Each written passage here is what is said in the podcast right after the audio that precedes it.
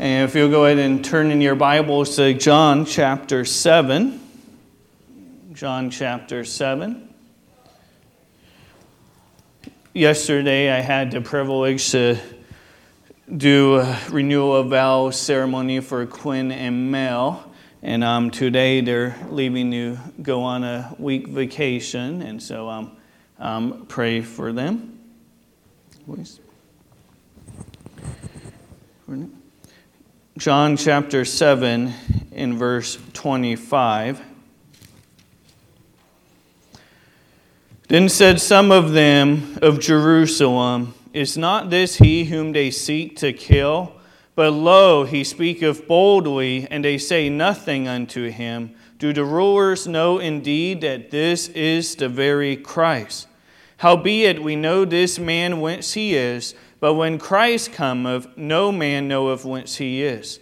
Then cried Jesus in the temple as he taught, saying, Ye both know me, and ye know whence I am, and I am not come of myself, but he that sent me is true, whom ye know not.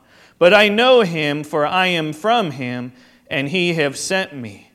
Then they sought to take him, but no man laid hands on him, because his hour was not yet come. And many of the people believe on him and said, When Christ cometh, will he do more miracles than these which this man have done? The Pharisees heard that the people murmured such things concerning him, and the Pharisees and the chief priests sent officers to take him. Then said Jesus unto them, Yet a little while am I with you, and then I go unto him that sent me. Ye shall seek me, and shall not find me. And where I am, thither ye cannot come. Then said the Jews among themselves, Whither will he go, that we shall not find him? Will he go unto the dispersed among the Gentiles and teach the Gentiles? What manner of saying is this that he said, Ye shall seek me, and shall not find me, and where I am, thither ye cannot come? And the last day, that great day of the feast, Jesus stood and cried, saying, If any man thirst, let him come unto me and drink. He that believeth on me, as the scripture have said, out of his belly shall flow rivers of living water. But this spake he of the Spirit, which they that believe on him should receive, for the Holy Ghost was not yet given, because that Jesus was not yet glorified. Many of the people, therefore, when they heard this saying, said, Of a truth, this is the prophet. Others said, This is the Christ. But some said, Shall Christ come out of Galilee? Have not the scriptures said that Christ cometh of the seed of David and out of the town of Bethlehem where David was? So there was a division among the people because of him. And some of them would have taken him but no man laid hands on him. Then came the officers to the chief priests and Pharisees, and they said unto them, Why have ye not brought him? The officers answered, Never man spake like this man. Then answered them the Pharisees, Are ye also deceived? Have any of the rulers or of the Pharisees believe on him? But this people who know of not the law are cursed. Nicodemus saith unto them, he that came to Jesus by night, being one of them, doth our law judge any man before it hear him, and know what he doeth? They answered and said unto him, Art thou also of Galilee? Search and look, for out of Galilee arise of no prophet. And every man went unto his own house. Dear Heavenly Father, we just pray, Lord, that you would bless the children as they hear the message um, just next over in the fellowship hall for the kid venture. And just thank you, Lord, for how you've used um, Alan and Nicole over there, and Patty and my wife. And just pray, Lord, that that ministry will just continue to blossom. And we just ask for your blessing upon your word. In Jesus' name, amen. And so at this time, here, Jesus ends up confronting the people with three issues. Um, that one, there was a problem because of them being hard headed and willfully ignorant. But it, they were perplexed at the religious um, people's leaders' failure to arrest and silence him. And so they believe if he was really a fraud. Um, and so in, in, in, in verse 25, it was, It's not this he whom they seek to kill, but lo, he speaketh boldly. And they say nothing unto him. Do the rulers know indeed that this is the very Christ? And so the people were kind of confused or kind of hard headed, but they were also thinking if this is really the Christ, or if this is the guy that claims he's Christ and he's not, why aren't the leaders going about to kill him? Now we see in the sovereignty of God is because his time was not yet. His hour had not yet come. But the people were confused because Jesus in the temple, he's boldly teaching, teaching from the, law of God. And but there was such a dense confusion that it caused the crowd to wonder if maybe in private do they believe that he is the Christ? Now, do, do the rulers know indeed that this is the very Christ?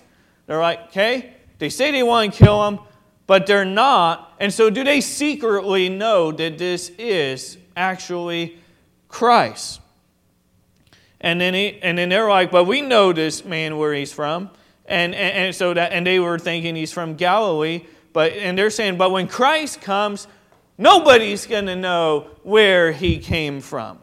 And now Micah 5 um, 2 declared Bethlehem is the place that Christ would be born. Um, uh, eh, but Jewish tradition had developed the opinion that he would appear suddenly to the people while his location would have been previously unknown. And so they, they miss the scripture in Micah chapter 5. And Jesus points out to them that they know him. They knew eh, that Jesus knew there was something burning in them that spoke that Jesus was the real deal. After all, these people saw the miracles of Christ, they saw what he had done.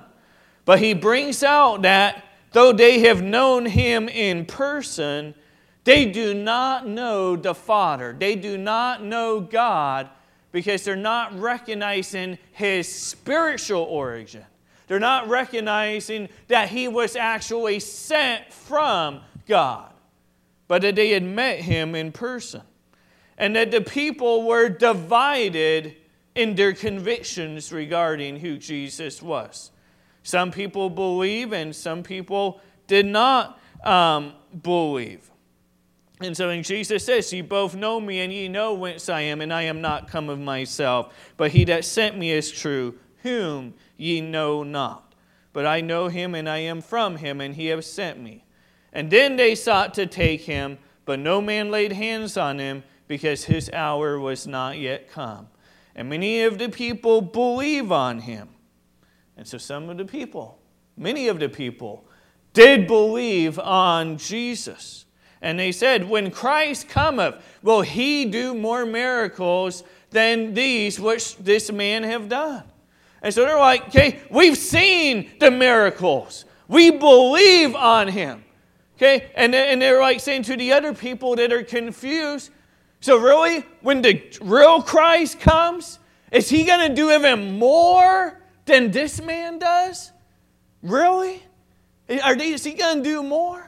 Well, we see the Pharisees, they murmured, or they, they, they started to complain, they started to worry about what was going on. That many of the people were starting to believe on Jesus and were wanting to follow him. And so the Pharisees got upset. They heard that the people murmured such things concerning him, that they were talking about Christ and stuff.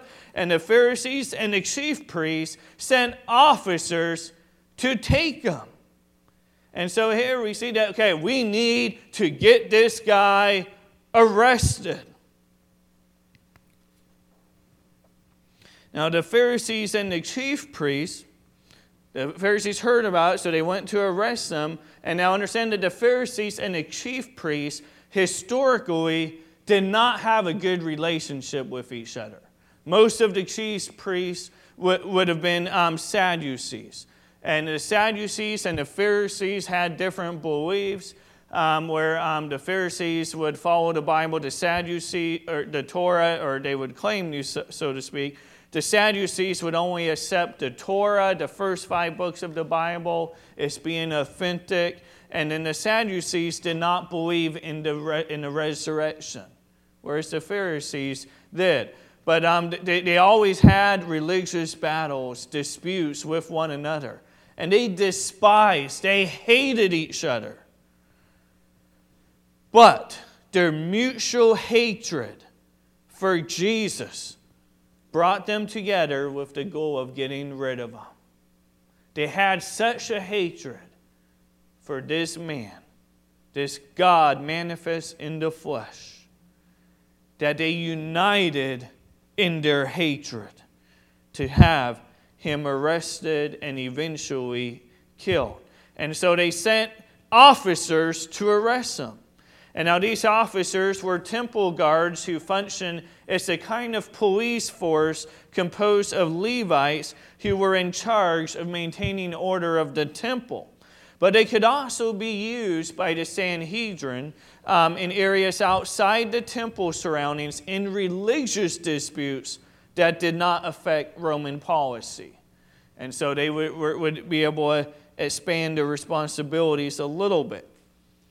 But then we see that Jesus points out the danger of delayed conversion. And yet a little while am I with you, and then I go unto him that sent me. Ye shall seek me, and shall not find me, and where I am, thither ye cannot come. Now, when Jesus was going to go to the cross, and he was going to go and be back with his Father, but the Pharisees, the Sadducees, the chief priests, um, in their state of unbelief, they would not be able to go with Jesus. They may seek him, but they would not be able to find him. That he'd be with, be with his Father. And so it is today that so often, though, that people will delay seeking after the Lord. They'll delay. And it's no wonder the Bible says, Behold, today is the day of salvation. You don't know if there's going to be tomorrow. You don't know when the Spirit of God maybe gives you over to a reprobate mind. You know what? Done. We don't know. And so delayed conversion is a dangerous thing. And, and but thanks be to God that we've seen the Spirit of God work on people's lives day after day, year after year. That there are testimonies of those that have rejected God in their early years and then later come to a saving faith of God and of the Lord Jesus Christ. But it's only because of His mercies that we weren't consumed earlier. There's the danger of delayed conversion. And then the, people wondered, the question, um, what, what's he mean by he's going to go that we shall not find him? Is he going to go among the Gentiles? And that was kind of more of a mockery. That, you know, okay, oh, is he going to go amongst those heathens? Is he going to go hang out with the pagans? Is that where he's going to go? Is that why we're not going to find him? Because we have no dealings with the Gentiles. And so then they're like, okay, then we won't be able to follow him and if that was the case. But look at this. This, this, this is rich hair. I can't even communicate with, uh, with how rich um, this is. But in the last day, that great day of the feast, this is the Feast of the Tabernacles. This is, this is a great day. This is the last day, the seventh day of the feast. Now, a, tra- a tradition grew up in the few centuries before Jesus, down the seventh day of the Feast of Tabernacles, that a golden container filled with water from the pool of Siloam was carried in a ceremony by the high priest back to the temple. And this had significance to the Jews in a variety of ways. One, it was a reminder of when Moses struck the rock, and then out of the rock, waters came. That Jehovah, that the Lord God had given water, had given abundance in the middle of the desert out of a rock that Moses struck. Psalm 78 16 says, He brought streams also out of the rock and caused waters to run down like rivers. What a sight that must have been. Man, to, to be there in person, to see a rock struck, and then push, water like rivers just coming out. Now, it's the priests in the procession, so they would kind of do it kind of like a march, kind of like a little parade with the priests um, to the water gate on the south side of the inner temple court. Three trumpet, trumpet blasts were made to mark the joy of the occasion. And the people would recite Isaiah 12:3, which says, Therefore, with joy shall he draw water out of the wells of salvation. This is rich. This is rich. This is what they're looking forward to. That, that, that the wells of salvation, drawing out the wells of salvation. And in the temple, as the onlookers watched, the priests would march around the altar with the water container, while the temple choir would sing, sing Psalms 113 to Psalms 118. Now, they would sing that as a choir, a, as a group. The water was offered in sacrifice to God at the time of the morning sacrifice. The use of the water symbolized also the blessing of adequate rainfall for crops.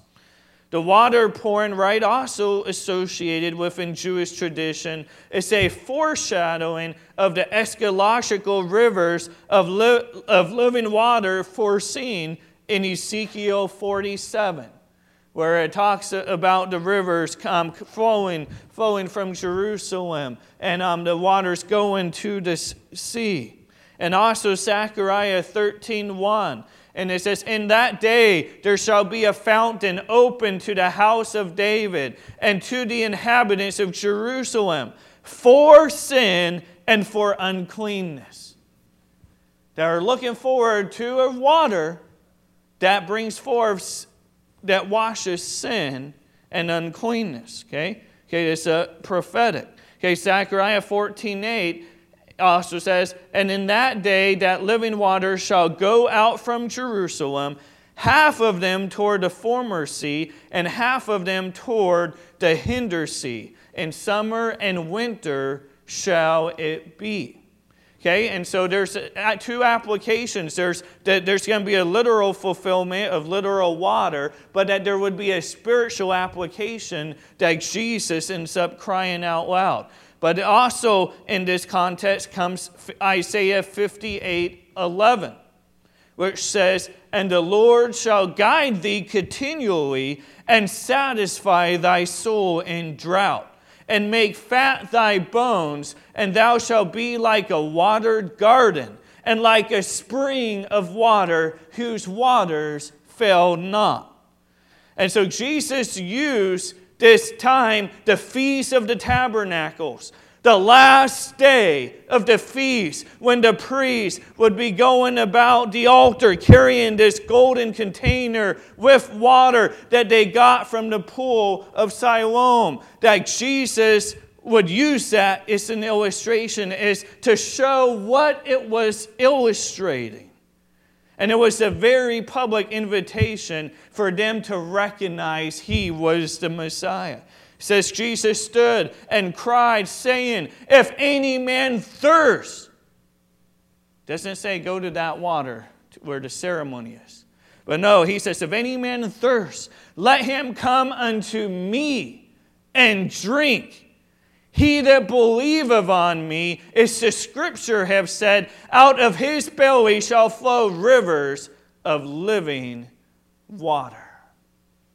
And see, the Jewish people, they were only looking at the fulfillment of water coming through Jerusalem. They saw Israel as the navel of the earth, that it was the belly um, of, of the earth, and that, that's where the rivers of water would come, and that that indeed is going to happen. But Jesus is speaking that He is, also, He is the fulfillment of this. That if any man were to thirst, let him come unto me and drink. And so it, this, this signifies his invitation that he was the fulfillment of what the Feast of Tabernacles anticipated, what the people were hoping for. He was the one who provided the living water that gives eternal life to man. This, his words recall also Isaiah 55 1. Ho, everyone that thirsteth, come ye to the waters, and he that have no money, come ye, buy and eat. Yea, come buy wine and milk without money and without price. That this would be something we would not have to pay for. This is something that Jesus paid for in his sacrifice, in that he died for us. And then Jesus said, He that taketh of my flesh and eats and drinks of my blood shall have eternal life. That he was using that as a metaphor of believing on Jesus Christ. To believe that he broke his body, and yet his bones were not broken, is the scripture prophesied about, but that his shed blood would be on our behalf. And this is what Jesus brings out on the last day of the Feast of the Tabernacles. That he would be that rock that would be struck on the cross. That he would be smitten. And then we see later in the story of Moses um, that we see that God tells Moses to speak to the rock. And Moses, in his anger with the people, strikes the rock again. And God was displeased with that.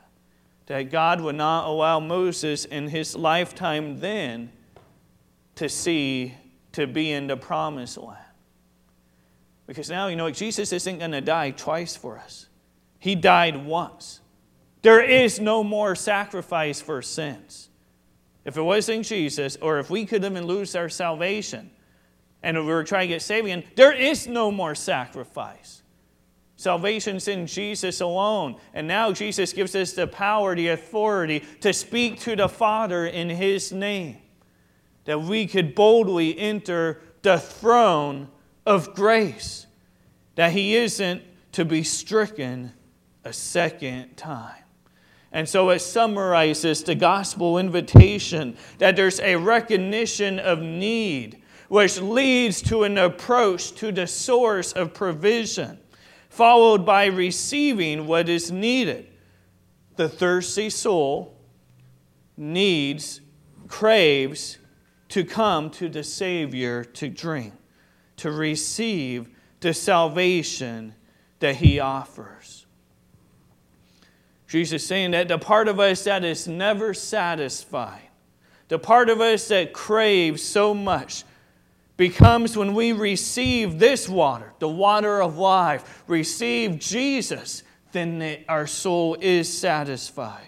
Our unfulfilled desires can become fully satisfied by virtue of the indwelling of the Spirit of Christ in our lives. Not only does this satisfaction come in Christ, but it overflows to others. Notice that Christ did not say river, but rivers, pearl, Rivers of living water flow out of us by virtue of the indwelling Spirit of God when a person comes to Christ.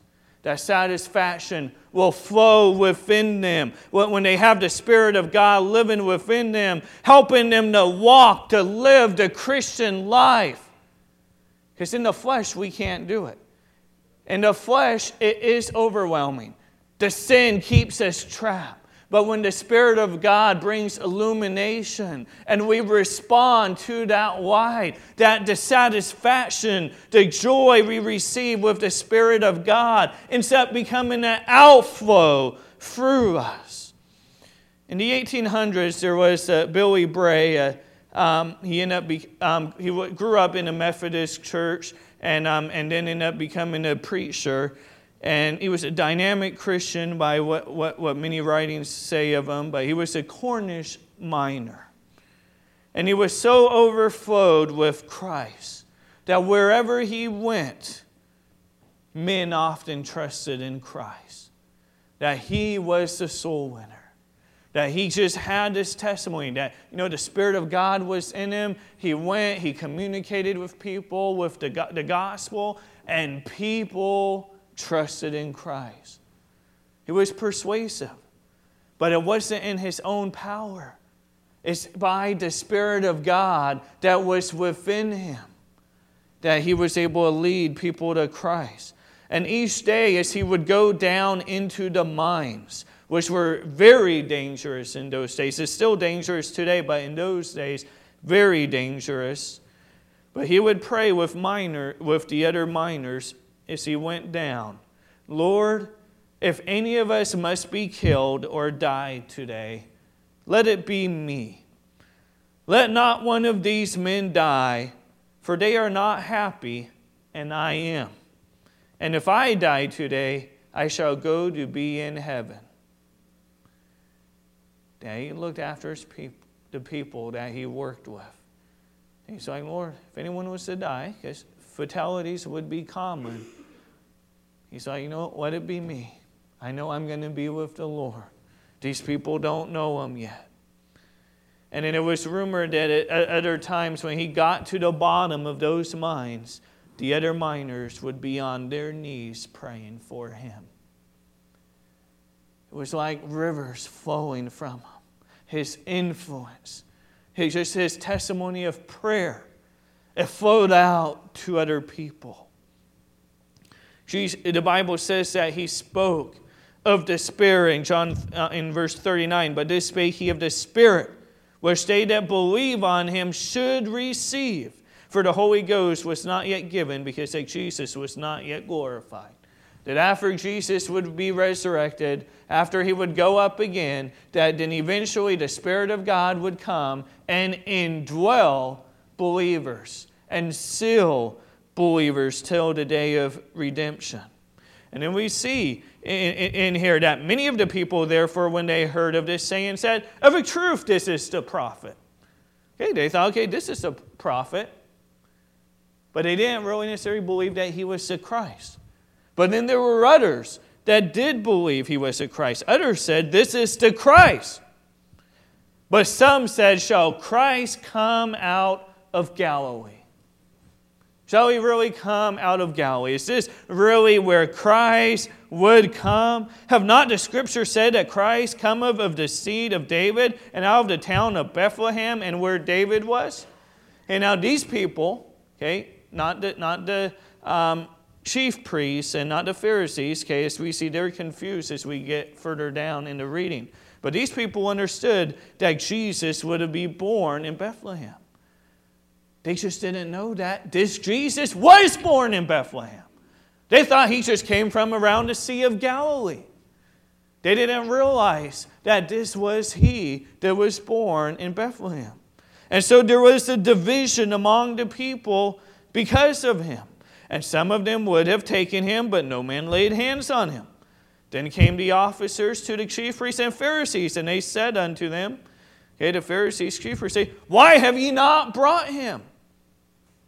Hey, there's division amongst the people about who Jesus was. Some believe he was a good man, a good prophet, and nothing more. Some believe he was the Christ, and others believe not.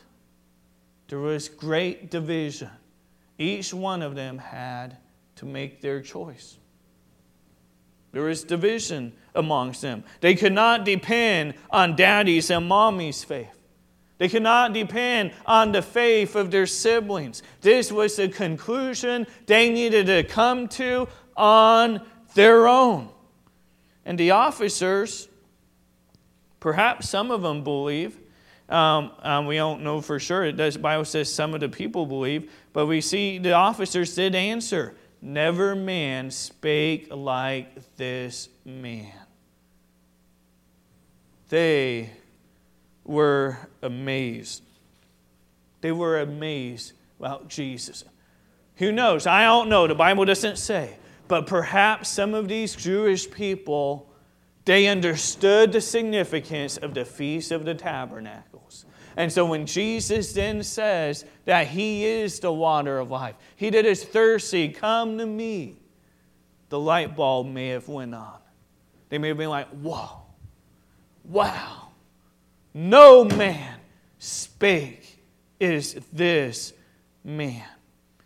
And here we see the Pharisees, they mocked him.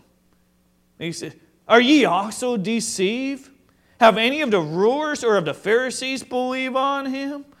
But these people who know of not the law are cursed. And so they bring out, go, you know what? Do you see us? We don't believe on this man. We're, we're, we're the religious superiors.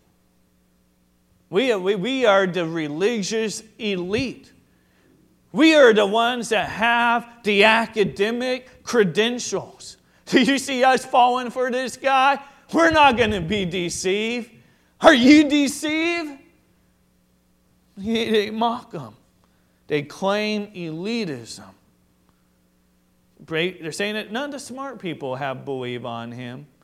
That it's just the ignorant who don't know the law of God that believe on him, and that they are cursed. That those that are ignorant, they are cursed, and if they follow after this guy, it's because of their ignorance. No wonder in Corinthians the Bible says, not many noble are called, but few. You know what? The rich, the mighty, they often see no need for Jesus. They've made it on their own. They, they, they've accomplished their earnings, their living, they have, they have their smarts. Like, we, we don't need this man. We know this man is a fake. And so the Pharisees mocked him, not as on professional grounds, but on religious grounds, it's being them being Levites. Uh, in essence, they accuse them of being deceived while they self righteously in their wisdom and knowledge would not be deceived. But then Nicodemus speaks up. Now, he doesn't directly say, Hey, I'm a believer now. But Nicodemus is the one that came to Jesus by night to ask questions. Nicodemus is a Pharisee, he is the chief ruler among the Jews. And he came to ask of Jesus. And Jesus said, Except ye be born again, ye shall not see the kingdom of God. And that's where Nicodemus like, What? Am I going to really go in my mother's womb a second time? That's ridiculous. How, how is that possible? And he says, No, you know, except a man be born of the flesh and born of the Spirit, he shall not enter the kingdom of God. His, history, tradition says that Nicodemus became a believer, a follower of Christ, and pastored churches. But here we see Nicodemus says, If our law judge any man before it hear him and know what he doeth. And so by that him asking that question, it looks like the Spirit of God's been working on him that he's realizing, you know what, there's something different. We ought not to condemn a man until he is completely heard. And then they mock him. Then answered and said unto him, Art thou also of Galilee? Search and look, for out of Galilee a race of no prophet. And every man went unto his own house. You know, the real ignorance lay with the arrogant Pharisees who did not carefully search out the facts of where Jesus was born. Now, many of the people, they knew Jesus was to be born in Bethlehem. Many of them didn't know he was born in Bethlehem. But the, the, these people are assuming again that he's from Galilee. And he says, No prophet comes out of Galilee. But yet, they miss that the prophets Jonah and Nahum did come out of Galilee.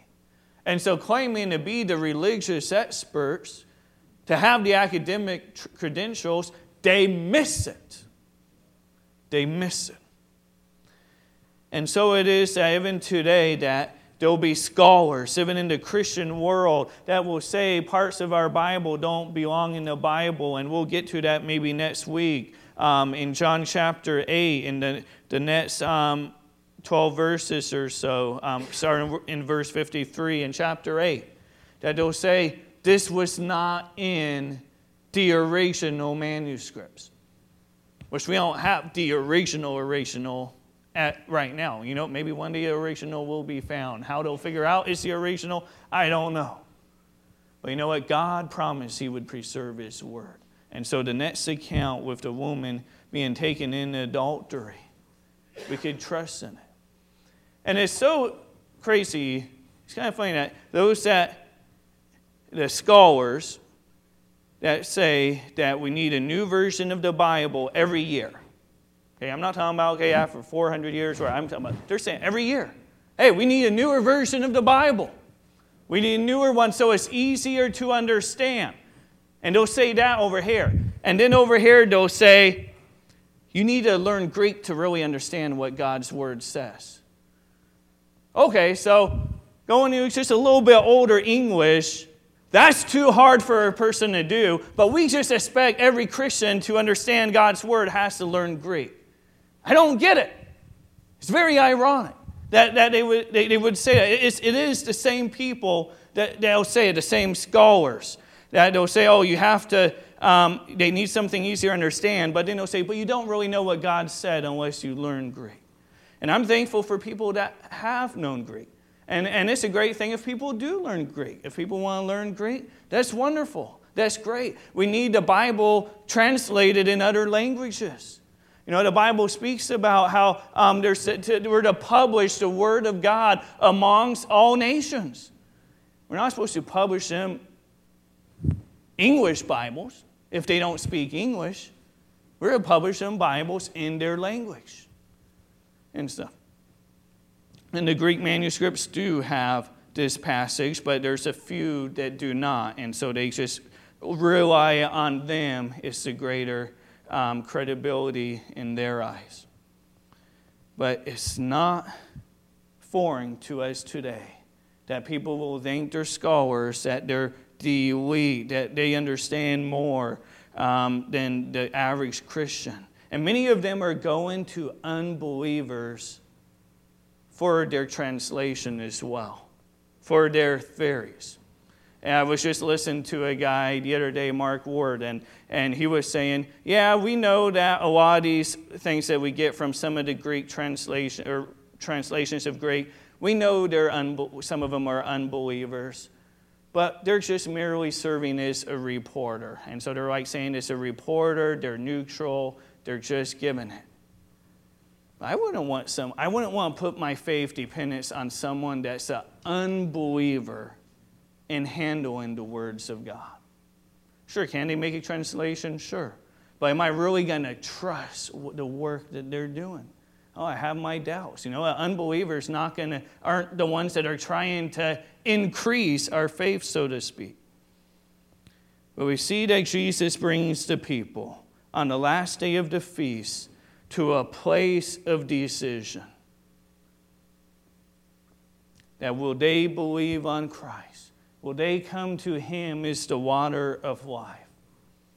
Will you follow Christ when others do not? Will you follow Christ when your mentors fall? Hopefully they don't, but if they do or if they have, will you, will you lose faith?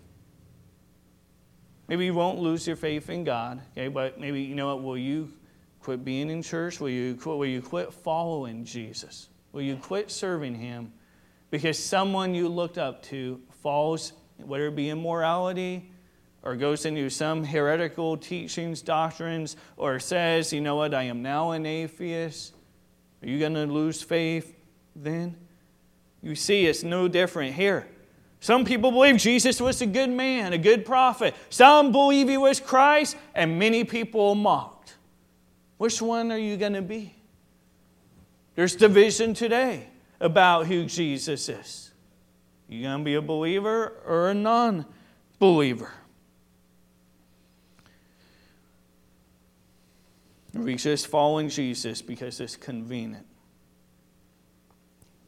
Following are some words of new followers of Jesus who had formerly been Muslims in Syria. after seeing the brutality of ISIS and how ISIS fighters persecuted others, particularly Christians, they were willingly to openly convert to following Jesus. One of the men said, If ISIS represents Islam, I don't want to be Muslim anymore. Their God is not my God.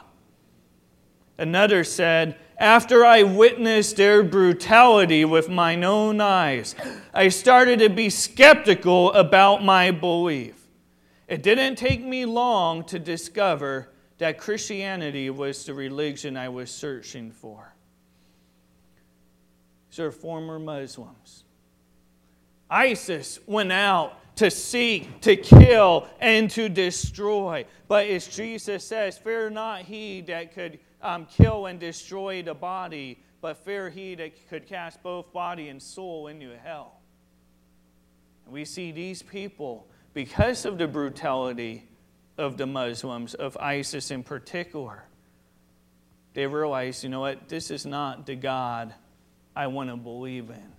This is not the God I want to serve. And so while Satan used it to intimidate Christians, it actually brought along new followers of Jesus.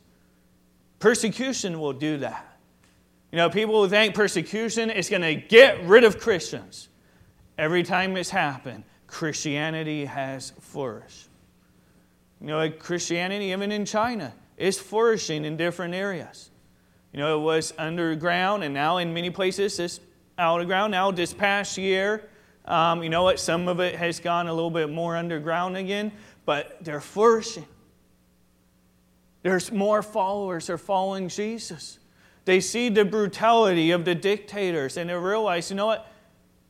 That's not a God of grace. That's not a God of mercy. That's not a God of love. Tertullian, a second century Christian who was, if I recall correctly, a disciple of Polycarp, who was a disciple of the Apostle John. Tertullian says this We are not a new philosophy, but a divine revelation. That's why you can't just exterminate us. The more you kill, the more we are. The blood of the martyrs is the seed of the church. You praise those who endured pain and death so long as they aren't Christians. Those others that they admired, their, their, their mythologies or whatever it may be, they honor their deaths, even if they were just legends. And he goes, But with Christians, you don't honor them. Because your cruelties merely prove our innocence of the crimes you charge against us. And you frustrate your purpose. And you know, you're, you're trying to get rid of us, but you're frustrating your own purpose. Because those who see us die wonder why we do. They, yes, people are seeing us crucified. People are seeing us fed to the lions. And people wonder, why is this happening? These are good people. These are outstanding citizens. Why are these people dying? Well, they wonder why we do, for we die like the men you rever, not like slaves or criminals. And when they find out, they join us. That they become followers of Christ. And again, as Jesus said, um, Come to me, ye that thirst. He that believes on me shall flow rivers of waters. That the Spirit of God will be within us and that it will flow out its rivers of waters, we see that Christianity, the church, would grow through that persecution. ISIS is famous for their persecution of Christians. And while their attacks led to mass exodus of Christians from the region, the aftermath of their violence is showing that persecution can have the opposite effect that was intended. While they persecuted Christians with a desire to spread fear and show their faith was the only correct one, that Islam was. In the cases of new believers quoted above, The effect actually pushed them away from Islam, even though it put them at risk. Now they're willing to take the risk associated with following Jesus. One talked about how following, following Jesus has ruined his family relationships, his relationships with his family. Seeing the persecution of others was the seed that grew in his heart and ultimately confirmed that his previous faith was empty, it was void. And he discovered Jesus. And that relationship was so powerful that he was willing to take the huge risk of leaving his old faith. And now he's attending a church that meets above ground. They're not in secret, they have a church building. They meet openly in a Muslim country uh, against the wishes of his family. Sassy, will you follow Christ out of conviction? You know, people will be afraid to name the name of Christ just because they're embarrassed of being considered too religious. Well, we got brothers and sisters overseas putting their faith in Christ and following Jesus passionately when it costs them their family, it could cost them their life. Let's have a time of invitation and prayer as Joey comes and plays a song of invitation. So you just maybe ask the Lord Help it to be with conviction that you follow Jesus. That may it be with conviction that you share Jesus with others. You're not afraid of what people think. There was division in Jesus' day. Some believe he was a good man, some mock, and some believe. It's up to you to decide where you're going to be. If you don't know Jesus, I plead with you. Come talk with me, either come now, right after the services, and we'll show you again from the Word of God how you could have eternal life through Jesus. Jesus alone. Jesus did not have to make a way of salvation, but in His grace and mercy, He has.